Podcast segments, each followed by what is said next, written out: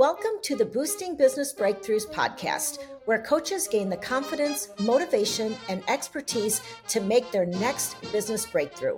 I am your host, Lori Young, certified master marketer, business growth coach, and all around truth teller. Breakthroughs can come with flashes of absolute clarity, sudden shifts in mindset, learning new skills, changes in habits, or anything else that changes the course of your coaching business. So if you're ready to be inspired and break through to your next level of growth, let's go. Welcome to episode nine of the Boosting Business Breakthroughs podcast for coaches. Today, we are going to be talking about data all things data. May not sound like a sexy topic. However, it is a critical topic for us to talk about when it comes to business growth. It is so, so important that we are looking at the data in our business because this is what drives decisions. This is what helps us understand what's working and what's not working in our in our business. And I think a lot of coaches are missing this very, very important element. And I have a great expert with us today, Kiva Slade, uh, and she knows all about the data. Her whole business is built on uh, analyzing data. And so I'm going to introduce her and then we'll uh, kind of dive into uh, who Kiva is. So, Kiva Slade is the owner and founder of the 516 Collaborative, specializing in providing comprehensive support to small business owners at the intersection of data and operations. With a master's degree in public administration and certifications as a director of operations and online business manager, Kiva brings over 20 years of experience from the public and private sectors. Throughout her career, Kiva has demonstrated a remarkable ability to drive results and achieve success whether as a legislative director for a member of Congress or as the chief encouragement officer for her children. I love that. When not immersed in business endeavors, you can find Kiva savoring gluten free desserts or engrossed in the pages of a captivating book. Her passion for helping entrepreneurs thrive and her commitment to excellence make her an invaluable asset to any business seeking growth and operational excellence. So welcome Kiva to to the show. Why don't you tell us just a little bit about you and your business? How did you come to be like a data expert? Hey, Lori, I am so excited to be here. And so thank you so much for having me. And yeah, I think I've been a data nerd since I was young. we're honest, you know, it's like that one child who's walking around with the notepad and it's like writing all the notes and keeping track of things. That would have been me. Okay. Um, yeah. And so I think a lot of it, though, also stemmed just in grad school, looking at various.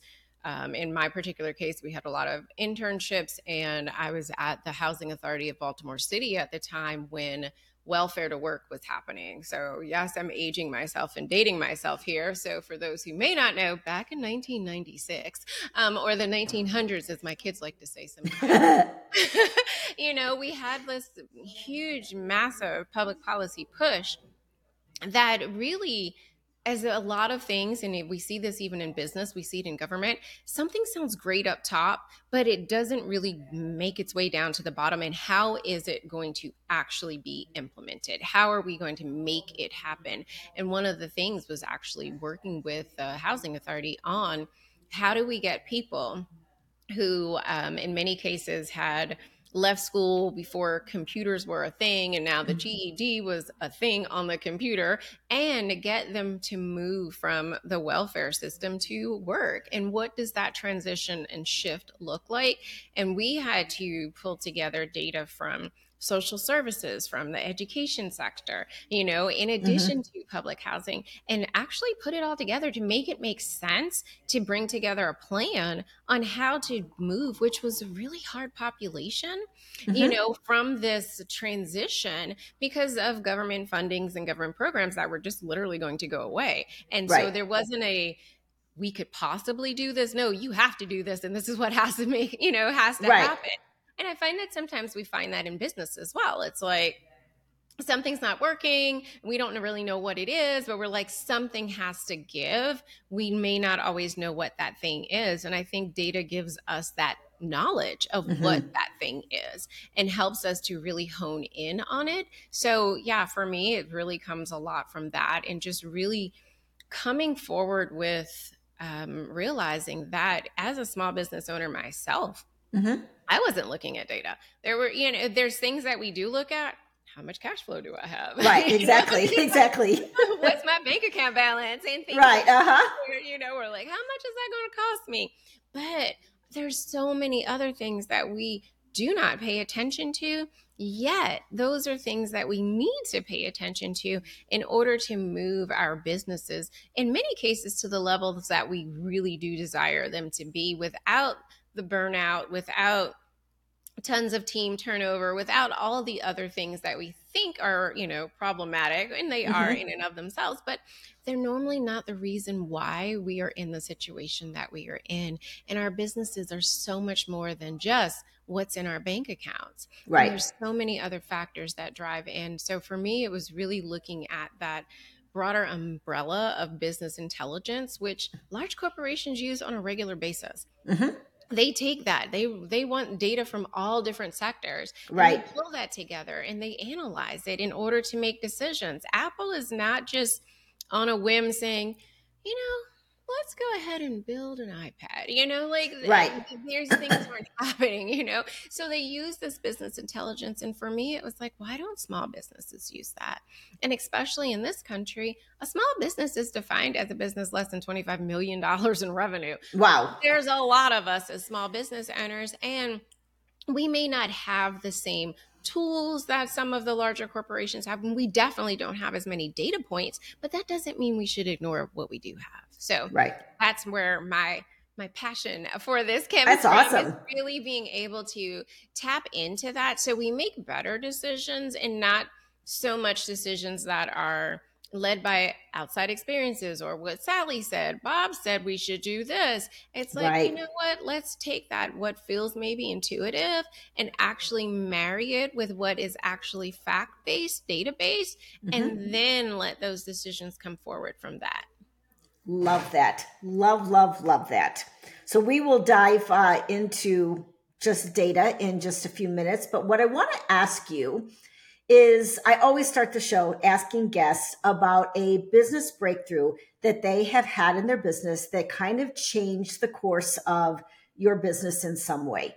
Ah, I love that. So I'm actually, it's going to be a visual for those who may not be able to see this, but okay. It. It's a picture of a bear. Okay? Interesting. Okay. yes. And what's interesting is on the back, it says, trust yourself. Mm-hmm. And so it was a part of a group, and um, the owner's um, sister is a wildlife photographer. And literally, there was just pictures of animals and was like, pick one. You didn't know why you were picking the one you were okay. Picking. So I was drawn, though, to the bear. It was his eyes and how he was just looking. And I was like, oh, I want the bear. And okay. like each of them had something different on the back. So for me, my business breakthrough was when I really started to trust myself more. I found that early on in my business journey, I was totally rudderless like someone said this coach or this program or this whatever you know and it's just like amassing people and things and not even utilizing them and spending money on them i didn't even know things that i purchased i yeah I had duplicates right. of things. I will just readily admit it. Okay. you know, like there's so many things that I had that overlapped with other things. And you're like, so you have five things that do the same thing. Why? Right. And you don't use any of them. And it really, for me, the breakthrough was when I I just sat down with, with myself one day and literally had that talk, that kind of Cher moonstruck, slap your own self kind of conversation where you're like, what are you doing? Where are you trying to go? And how do you really want to get there? Mm-hmm. And it was like at that point, I was like, there's so much that I already know. I right. Already, you know, I didn't just wake up and like, hmm, you know, today I'm going to go to law school. What's that? Legally blonde, you know, that, yeah.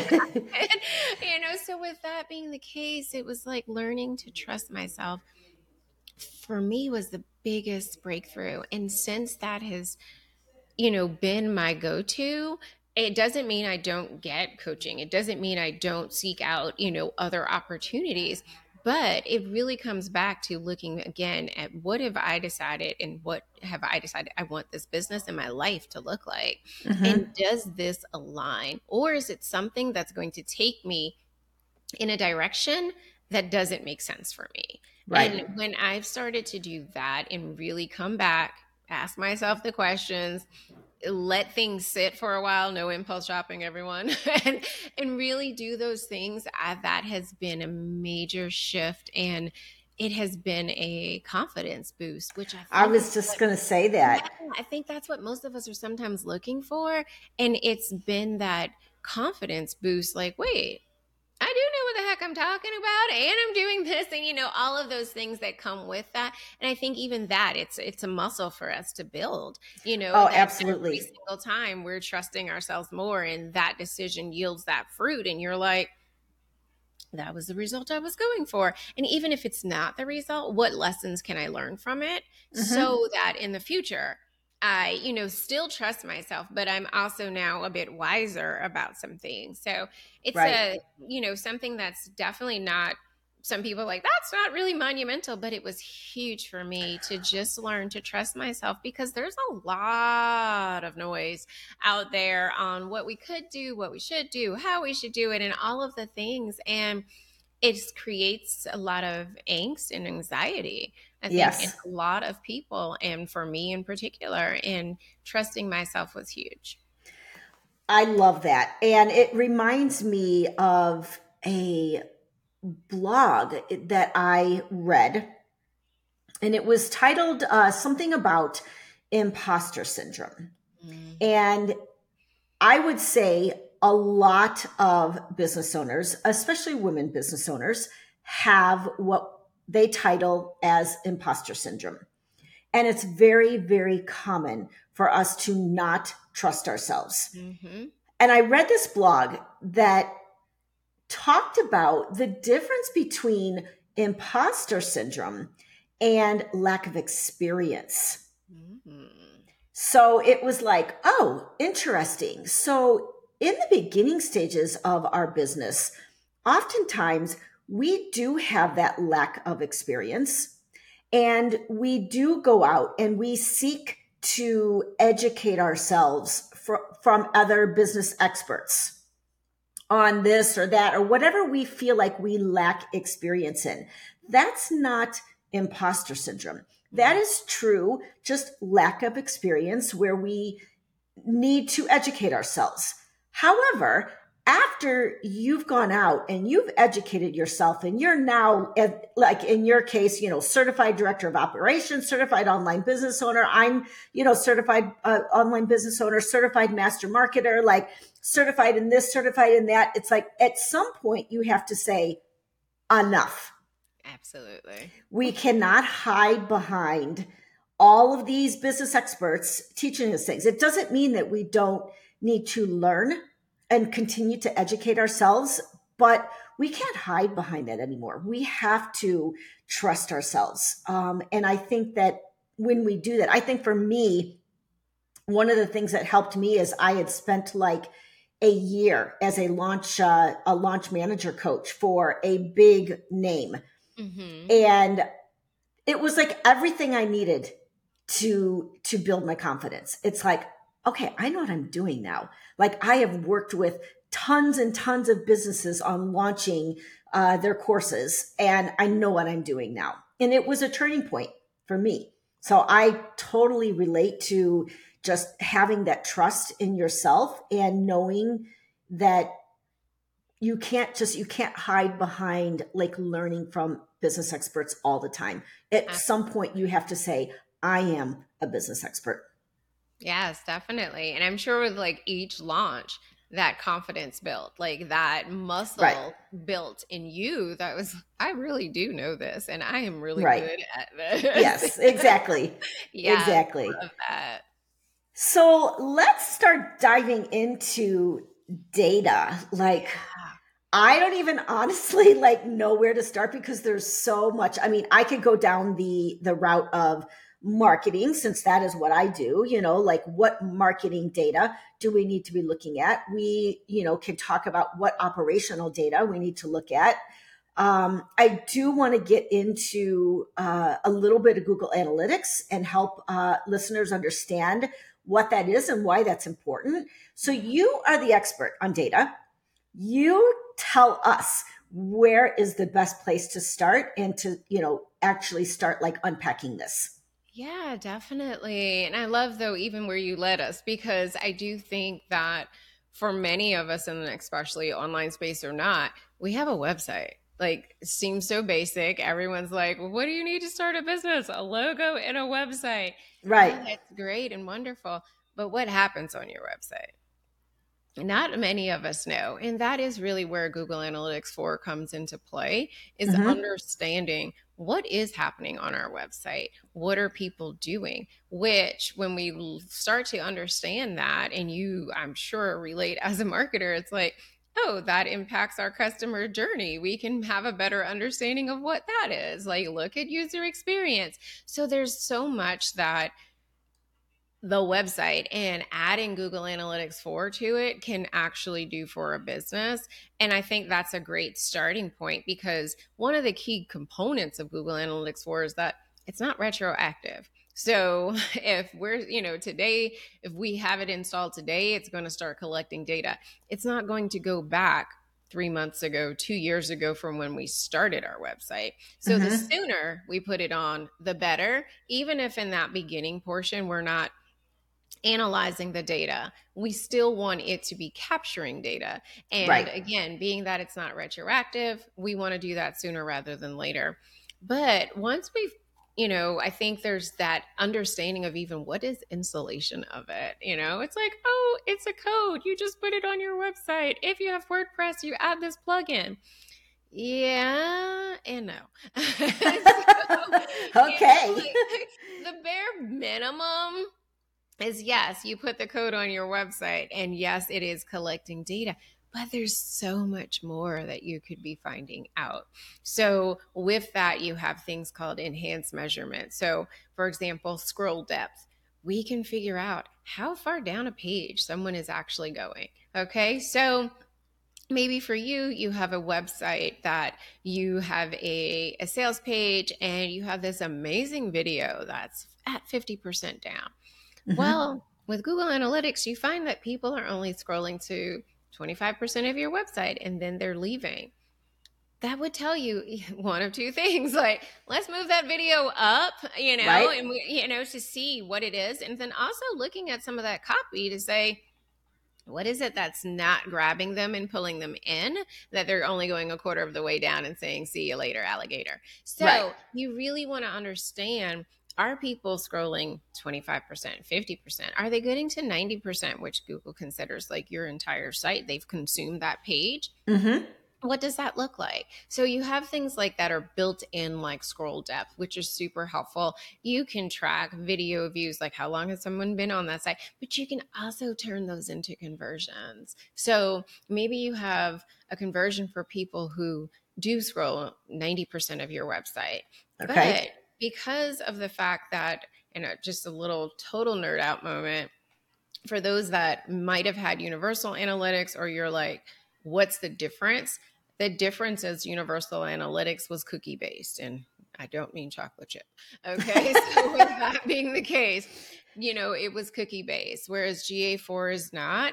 So it's more device based. And so it's looking at where people um I'm sorry, it's cookie less. So with that being the case though, we all surf the internet differently now. We might okay. be on a desktop that we follow that up on, you know, our iPad and but then we're on Amazon because we've already added stuff to our cart and we're out shopping and we're like, you know what, let me just go ahead and complete this purchase now.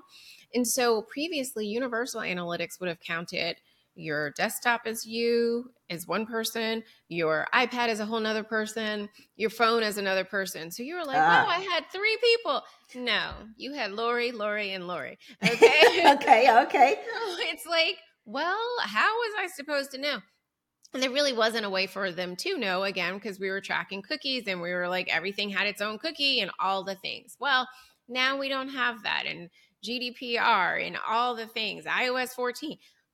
Oh, you know, you want cookies, you're gonna have to bake them now because like everyone's doing away with cookies. So, with that being the case, though, now we're able to say, wait a minute, that's Lori on her iPhone, that's Lori on her iPad, and that's Lori on her desktop. So now we know this is part of Lori's journey. Lori is multi-device person. Mm-hmm. She might be doing things on different devices, but all of them are still Lori. So we're counting that as one, not right. counting that as three, which is super helpful for those of us who are like, can these numbers actually be accurate? you know? Right. So with that being the case, though, with that changeover, it's meant that things that used to be tracked in universal analytics, like conversions weren't conversions that they are now. And then events are a whole new thing, which wasn't even a thing in Universal Analytics because Google could not make a new product and actually keep some of the things that you already were tracking. That'd be too much like, right.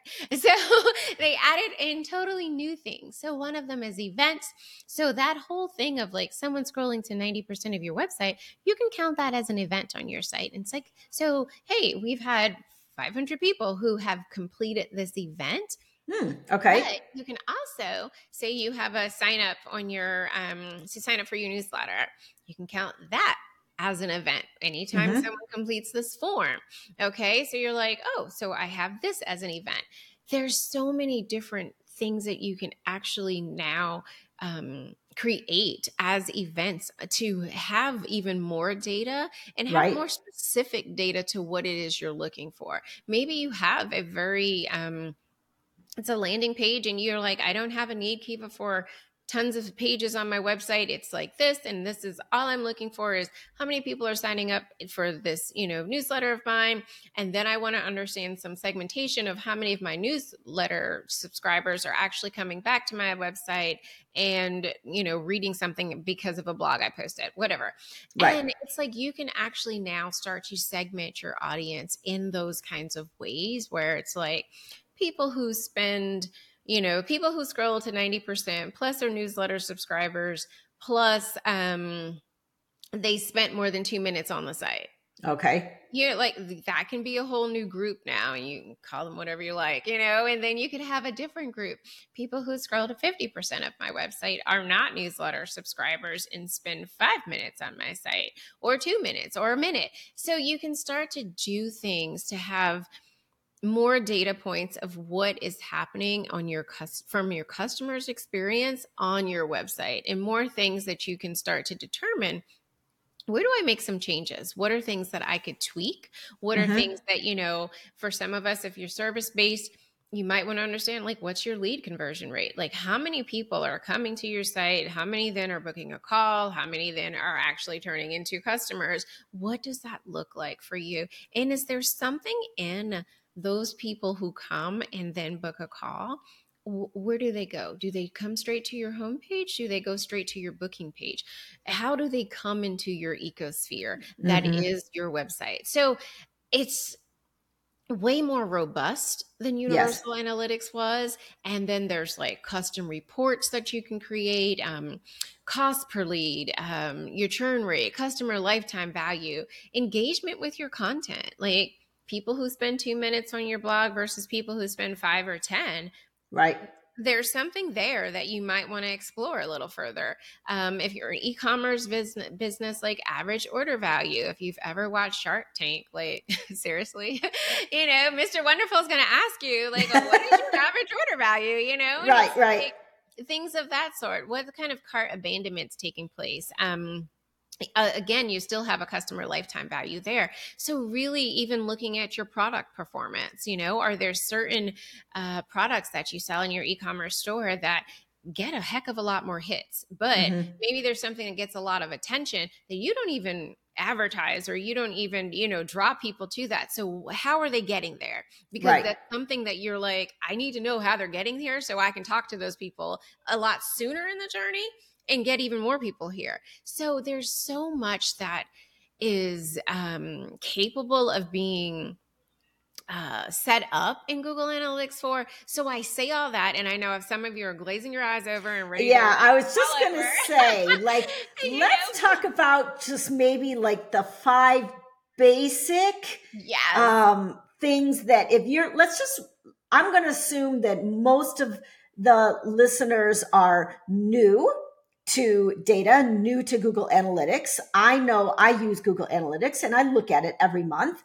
But when you talk about some of the things you're talking about, I'm like, oh my gosh, like I'm not doing that. I'm doing the basics. How many people are visiting my website? What pages are they on? Uh, where are they coming from? From a social media standpoint, are they search? Like, what is? But tell me, like, what would be the basics that someone could start with uh, in in tracking? Yes, and you named all the great ones. Like, literally, what pages are getting the most traffic? Mm-hmm. Absolutely. We want to know that. Okay. And again, in that setup, you literally just toggle a button to have the enhanced measurements, you're automatically going to get also now that scroll depth and some other features. So you can also add those in as some basics that you definitely want to look at, especially depending on how your website's set up. Obviously, sure. this is um, specific to that. Um, I think you know how many visitors, how much time are they spending on your website? You know, what's the average? Yeah, that's such a good question. And it really does vary per, they say, like industry and things of that sort. But if you're, I think it's around two minutes ish, okay. you know, which doesn't, I mean, unfortunately, we're in such a society with information overload. like, yes. you know, if you, but it also depends on like what's on your site. You know, there's some sites that are very robust. Like I worked for a client who, oh my goodness, 2014 2013 like she was in the financial space and she had blog posts back to like 2013 2014 she was like we teased her. She was like an og in that space. And right. it was like we were still getting hits on things that she had literally 20 years ago. 2014 you know like uh, it is forever ago. And that was very interesting to us. Um and and and that's something that we use because for example she had written a post on like back to school stuff. And you would think that that would change over the years. The SEO was so good on it. Like it was still popping up. And it was like oh people are still finding this. And so we did an update on it. And we created you know a new post. But it was also based on the fact that there's so much traffic that's driven to this. Mm-hmm. We want to give people something a bit more up to date. So we actually added to the old post, the existing one, we added a uh, lead magnet and you know we so we were able to collect like obviously new people who weren't on her email list. Right. and, and, that was very it was super helpful and it helped us grow the list and it had we were able to start tracking where those people came in from. So you know like and how long from that time that they came onto her site and signed up for the newsletter before they came into one of her paid programs and you know it started to give us some uh, insights into right. what is taking place. So all that to say you definitely want to look at um what sites what pages people are coming to. You mm-hmm. know look at also like you said where's the traffic attribution coming from? Are they coming from social? Break that down though. Like if you right. go into google analytics you don't want to just look at source you want to look at source and medium. You know so are they coming from facebook? Are they coming from um, pinterest you know mm-hmm. whatever the source is and then ask yourself where am I spending my time versus where are these people coming yes. from?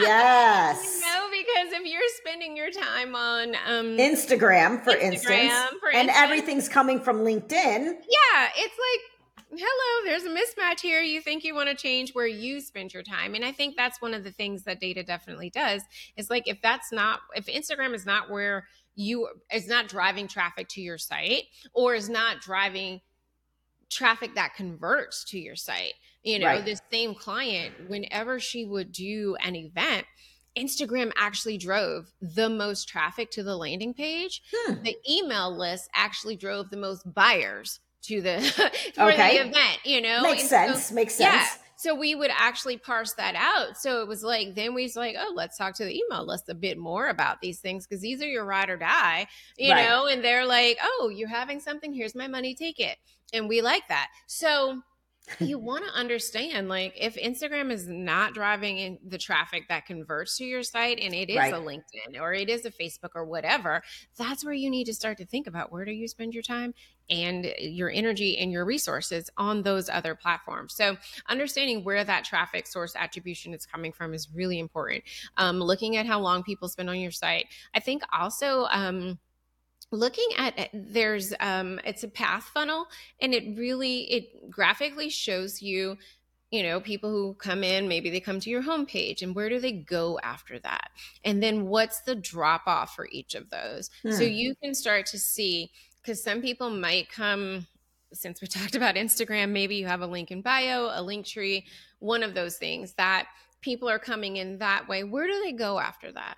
Right. You know? Um or in what happens like do they come from instagram go to your like link in bio and that took them to i don't know let's say a blog and then after that do they continue their exploration of mm-hmm. your content or do they say thank you i'm gone and right. they walk back out you know so what does that look like so really looking at the path funnel i think that was another one that's just super helpful just again, it's a whole graphic that they just show you where people are going and they let you know where the fall offs are. So if there's 100 people who come into the homepage and 75 of them go to your about page um, mm-hmm. and then we see 25 go from your about page to your um, contact page let's call it you right. know then let's start what what happened with those 50 people like is there right. something that we can change on our about page was there something about it that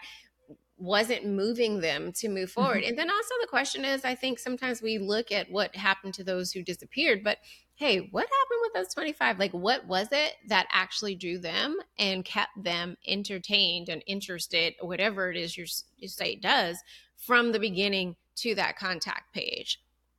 You know, because there was something positive in that too.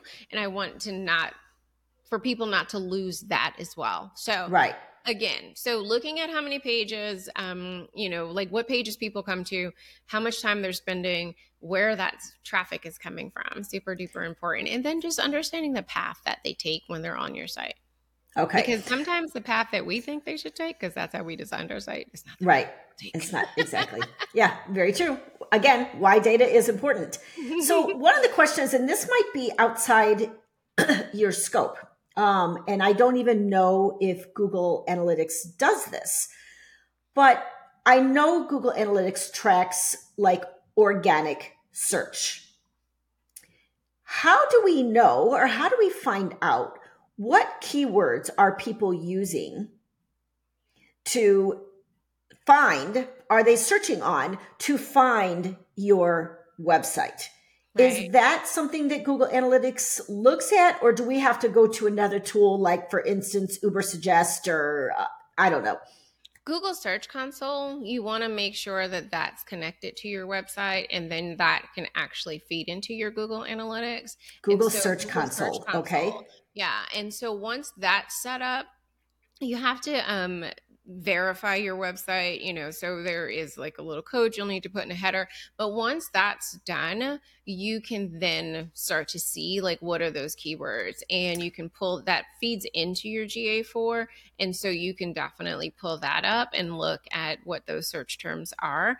Um, and then you can also just even take a deeper dive into Google Search Console um, just to look further into how people are getting there. But yeah, that's definitely another way to just gather more information because yeah, mm-hmm. organic is like, okay, but what does that mean? right, know? exactly. Yeah. Exactly. Yeah. yeah I, I mean also just thinking for people, I think one thing that they you'll see what's called like direct traffic, you know, mm-hmm. and you're like, what is that? And it's just, you know, obviously people who went directly to your website, but sometimes it can be something else. But anyway, you know, so you'll see that and you're like, okay how many people are really just typing my website in? But you right. know you also have like the traffic that's not set. And it's like sometimes for some people that number's higher than anything. And that's where you should really start to utilize like utm links. And you know for a lot of your um, if you're putting a lot of content out there, you want to start maybe again, like we were talking about LinkedIn, like if you're putting posts on LinkedIn and you want to drive that traffic back to your website, you want to go ahead and use a UTM link so that you know specifically and you can classify it and give it a source and a medium and all those things so that you know where that traffic came from. The same with like your email newsletter. If you have links in that, you should definitely UTM them. And that will bring down that not set, you know, to mm-hmm. make it actually fit into a category. You will never do totally away with the not sets. So I, I do caution people like you're going to see those, don't freak out.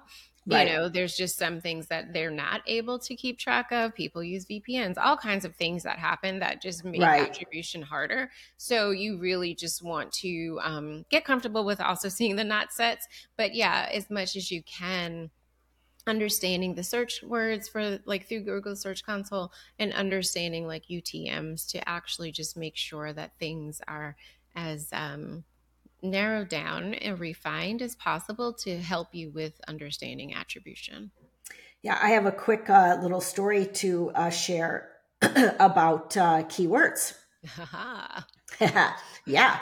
So I was just diving into the data on my website and I noticed that there was a particular keyword, and I don't remember what the keyword was, but it was something so off the wall and so completely unrelated to my business.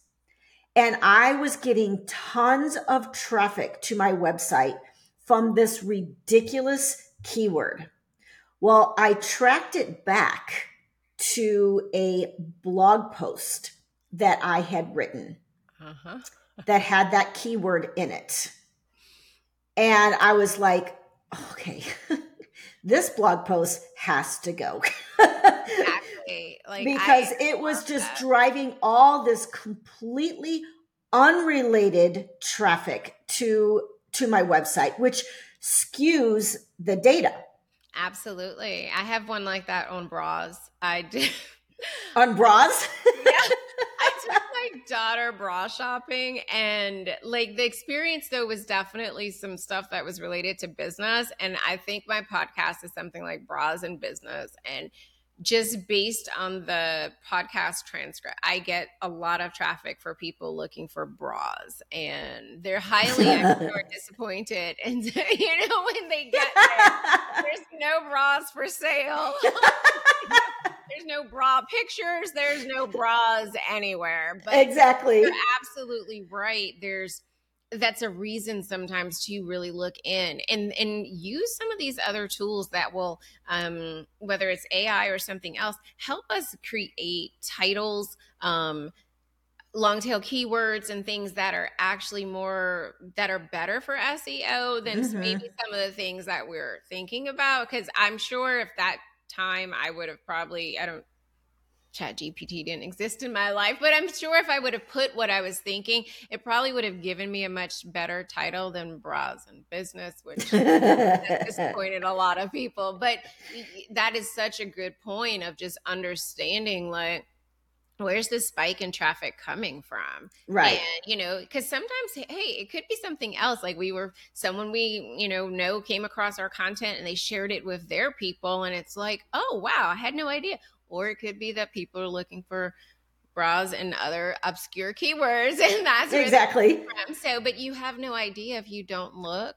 And and that's i think the the main point i'd love to drive home is like just look people. Do not right. be afraid to look. Do not be afraid to um to know your numbers. And i think mm-hmm. knowing your numbers financially is one thing. And I think even in that, we can always dig a lot deeper than some of us do, but also understanding what your numbers are for the rest of your business and how those things definitely fit together like puzzle pieces um, to give you just a more holistic look at what is the health of your business what is the direction of your business and where is it going and is that where you want it to go. Right. Um, you know, I think that's really like know your numbers. Yeah. So let's talk just a little bit uh, mm-hmm. about that. so I always recommend that uh, business owners are keeping a monthly, at least a monthly, at the minimum, metrics sheet, right? And there are so many different numbers that you can track mm-hmm. that are important, some more important than others. If someone is just starting out and they want to start a monthly metrics sheet of important metrics for them to pay attention to in their business, what would you recommend are the data points that they should be uh, looking at? Yeah, I love that question. I think just starting out, it's all about marketing and sales, like really mm-hmm. understanding how many leads are you attracting, how many of those leads are you converting, um, okay. You know, and, and what does that, and what do those conversions, what are they worth? You know, because depending on what you offer in your business, you might have more than one product or service. And so are you attracting the leads that are converting for your hundred dollar offer versus the leads that are converting for your thousand dollar offer um, okay. Um, and you know so understanding there what your lead pipeline looks like because your lead pipeline is right now that's your oxygen that's your your bread, your butter. That's your everything for that business to continue to grow. So really focusing on where your leads coming from? How mm-hmm. many of them are there? How many people are booking calls with you? And what is your conversion rate from those calls to actual sales? Okay. Um, I would you know, totally just stay there if I'm honest. I know some people are a bit more um uh what's the word? Um adventurous maybe so they might want to track more if you're going to track more um, your newsletter you know looking at your, what your open rates are what are your click-through rates um, if you're putting links to things i think that that's actually something that's important because is your message resonating with those who are on your list? Um, and, and, what does that look like? Um, i think the other thing would be just monitoring your money, like really mm-hmm. understanding, you know, what's in the bank. Um, for me, I encourage a lot of people like follow profit first, like whether you have that particular version. Um, Donald Miller and his uh, Grow Your Small Business has a similar version of, you know, like his accounts are called some things, whatever it is for you, um, understanding what it is to pay yourself understanding what it is to set aside for taxes and um, you know what are the operating expenses for your business like keeping track of what it is that you spend mm-hmm. because if we go back to the beginning like you do not want to have in your inbox your google workspace your whatever five different tools that all do the same thing that you right. paid for because someone said it's a lifetime deal and you just in your lifetime you're not going to use them right and so really understanding what are your expenditures? And in the beginning doing your darndest to keep them low.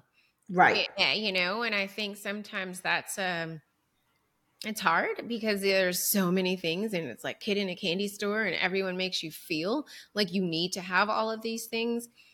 Put together your list of the nice to haves and mm-hmm. those are your goals for where you're going to get in your business but really understanding in the beginning we're trying to really calculate the you know track these monies and make sure that they are doing the things that they need to do but yeah but honestly in the beginning just focusing on the the your lead pipeline mm-hmm. is where people should put that energy because if you don't have leads you don't have a business like if you right. don't have people trying to buy whatever it is then you can't convert you can't convert air into money like right and, and so with that being the case really focusing on where where's your customers coming from and that right. i think is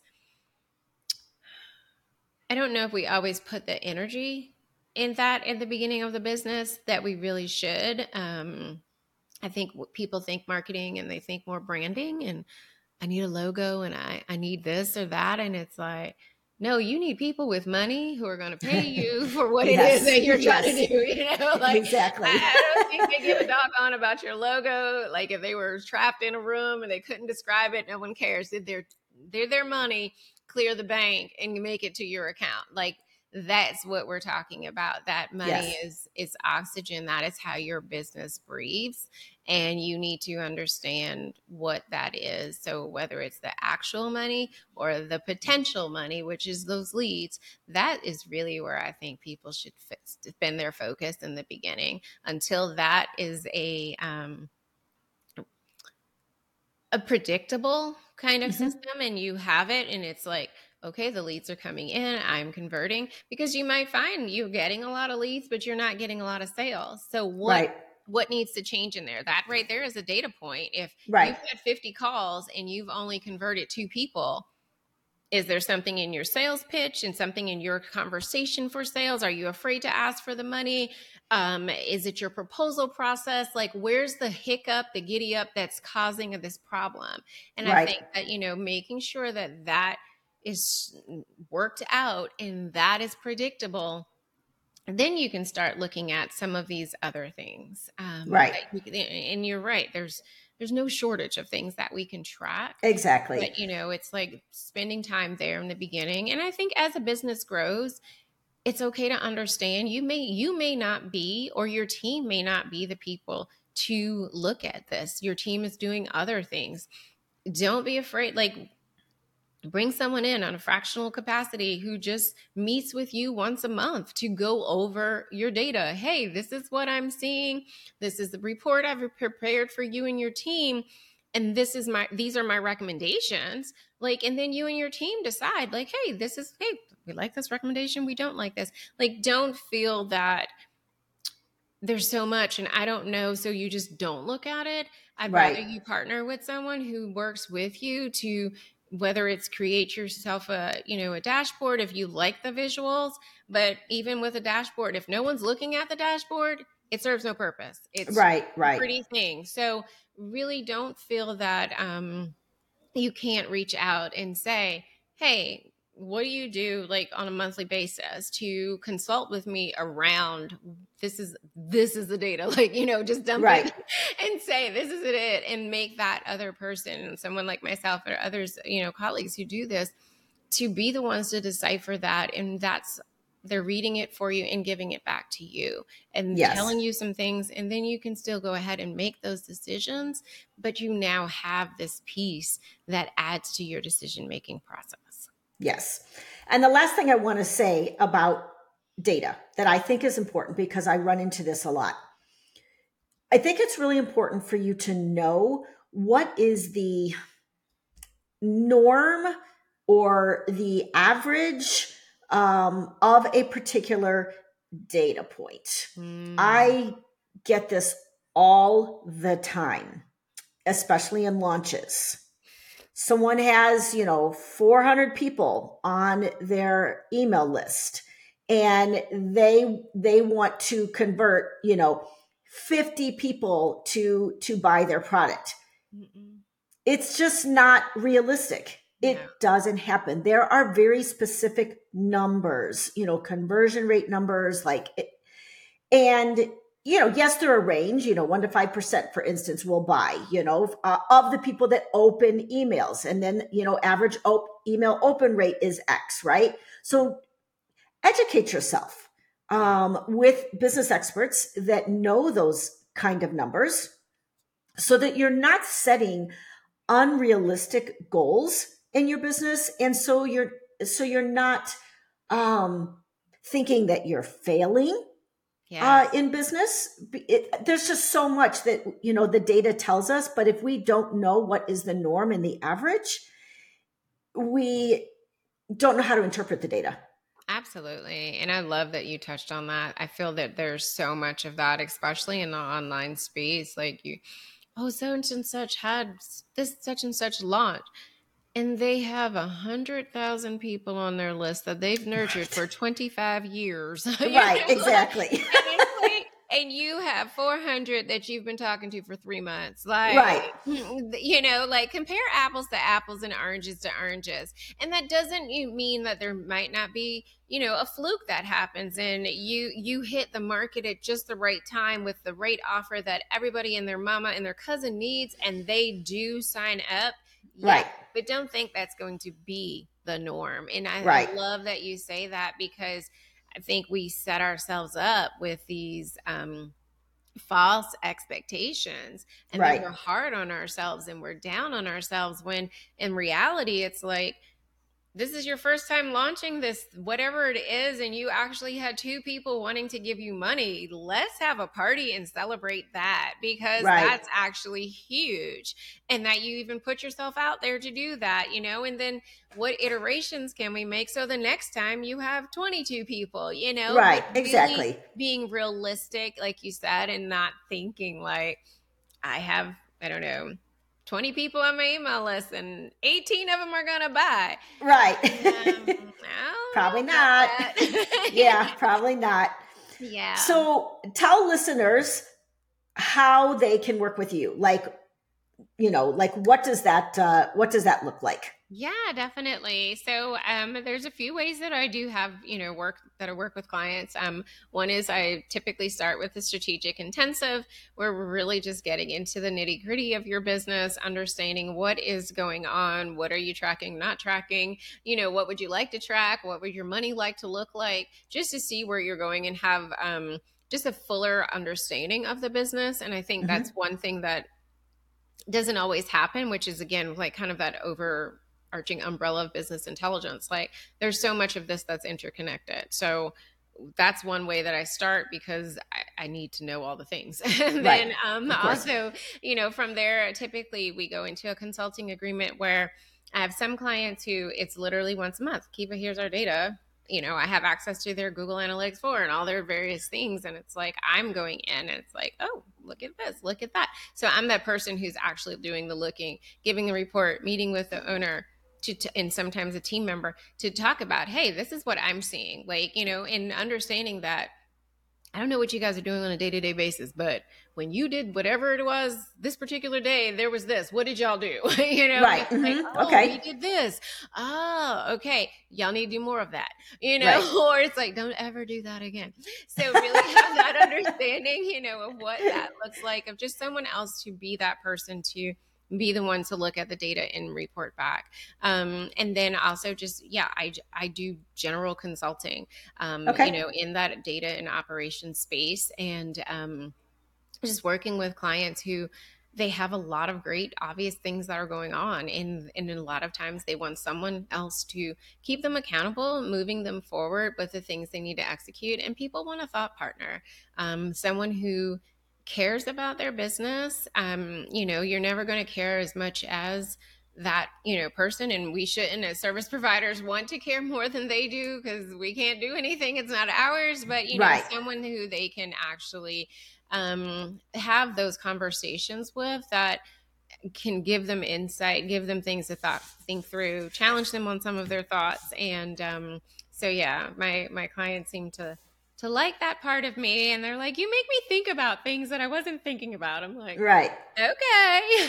That's good. That's yeah, a good thing a good thing. So you know but yeah that's how i work with people and um i absolutely love it uh in in the clients that i get to work with. And and it's been a range of people you know like wonder i i have a management consulting firm that they have full on employees all over the world and and you know but you know they're seven figure business and we go through their things because I think that's the thing too, like you just shared about expectations. Like, I think people think that when you get to a certain level, oh, I've made seven figures. Like, that doesn't mean you're going to have all of these parts and bits and pieces in place. There are still going to be things that your business needs. Like, I worked with the same client to set up SOPs. Like, we literally did an intensive with them to develop 20 of them over a four month period because they were starting to scale and they realized there's some holes, there's some gaps, there's some things that we needed. So I think that's another expectation setting for people is like, your business is going to grow. You know, what that beginning looks like is revising SOPs or creating SOPs or, you know, doing something else that you're like, aren't I beyond this? No you're not you know right. so understanding that for that expectation but yeah that's how okay. i work with people and it, it's um you know it, it's it's been good and i'm grateful awesome So I'm going to drop a, uh, a, link in the show notes. Uh, Kiva also has a uh, little freebie called Harness the Data. Yeah. So if you want to just kind of get introduced to her work, um, you know, in with relatively uh, low investment, like free, then uh, you can uh, download uh, that uh, that little uh, guide. Yeah. So I want to end the show on a completely different topic. Okay. I just want to ask you what TV show, podcast, book are you currently binging that you would recommend? That's such a good one. Um, honestly, I have it's literally Donald Miller's How to Grow Your Small Business. Okay. Um, I was a little skeptical, I'll admit, before diving into it, but I think he makes such a good case and I think so many of us get some of the steps. He compares it to building an airplane Okay. And I think we get some of the pieces out of order. And it's actually been it's an easy read. I started it on Audible and then I actually like you ever listen to an Audible book and you're like, wait, I need notes. What what what is this? And so it's like then you go buy the book too. You're like, okay, yeah. Mm-hmm. So yeah, that's that's the one right now. Um in okay. terms of um a book. Um, but yeah, and I did just finish though Painkiller um, on Netflix. I saw that. Oh my gosh. Yeah. So heartbreaking. So heartbreaking. And also daggone upsetting in sense yes. how do we get to the end and we won't spoil it for y'all, but uh, corporate greed is a nasty thing is what I'll say. So Yes. Um, so yes, definitely yeah. painkiller is about the opioid uh, crisis in yes. in our world. Yeah. So so I'm starting you, Dopesick on Hulu, which people say tells the same. It's the same story. Okay. opioids and OxyContin, but they say it's told differently and better. So I, it's know, called Dope Six. Dope Dope Sick, as in oh, Dope Sick. Okay, mm-hmm, got it. Yeah, um, and that's on Hulu. So I just started that last night, and um, yeah, but it, it and it's a bit more specific as to where they started and more of the thinking because it's mm. apparently I think based off of a book on the Sackler family. So got it's, it. It's definitely um like you said, it's it's not an easy easy watch, but no. it is uh highly informative. Yes, definitely. Um yeah. Yeah. So anyway, thank you, Kiva, so much for being here. I really appreciated everything that we uh, talked about uh, today. So. Yeah, thank you so much for having me, Lori. And I'm so excited for your podcast and all of those that you are going to impact. So, congratulations. thank you. Thank you. That's a wrap on today's episode. Thanks for listening to the Boosting Business Breakthroughs podcast. Want to hear more business breakthrough ideas? I'll be back next week with a new episode to help you grow your coaching business. If you enjoyed listening, make sure you subscribe, leave us a rating, and tell all your coach friends where to find us. Head over to boostingbusinessbreakthroughs.com to learn more. Thanks for listening, and remember, your next business breakthrough is waiting for you.